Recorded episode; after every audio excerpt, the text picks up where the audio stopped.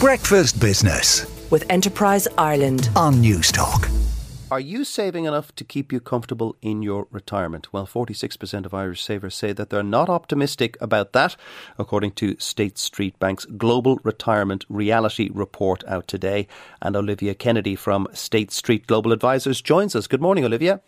Good morning, Joe. I see that most Irish savers haven't changed how much they set aside for their dotage. Yeah, that's right. So, um, even though we're seeing most people not optimistic about their retirement prospects, which I'll be honest, it's not surprising given the couple of years that we've had. Like you say, only 13% have actually reduced what they're saving for retirement, which is really inspiring and really encouraging for auto enrollment, which is coming to Ireland next year. Um, because it suggests that even though times might be tough, once you've begun saving for a pension, you tend to keep doing it. You tend to have that inertia to keep you saving. Um, so, in terms of getting more people saving in Ireland and getting more people ready for t- retirement, these results show that auto enrollment it, it should really help. Just to remind people that auto enrollment is uh, is whereby you are automatically put into a, a workplace pension saving scheme, and you have to formally opt out, rather than the way it was when you had to formally opt in to the workplace uh, scheme. Yes, exactly. That's right. Um, and this is a, a tried and tested policy that we've seen used around the world. It came to the UK 10 years ago, and 10 years ago, the UK had similar pension uh, participation rates to Ireland. So in Ireland at the moment, only around 47% of workers are saving for retirement, which is, is, is shockingly low.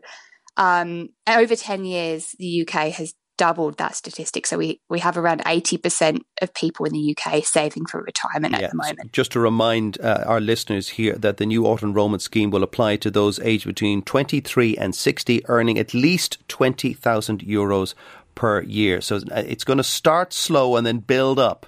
Uh, to to take in more and more people. Um, uh, in relation to saving for retirement, we- we're talking about a re- comfortable uh, retirement, Olivia.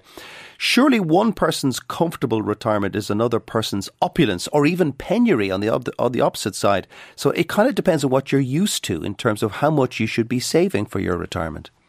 Yeah, it, it depends on what you're used to, what your current income and lifestyle is, and also what your expectations are for retirement. How's that going to look? Um, what we're seeing increasingly is that people may not have a cliff edge retirement at age 65 or 66, um, and they may actually have more of a phased retirement. Um, and I think COVID, pandemic, lockdown was really, really pivotal for that.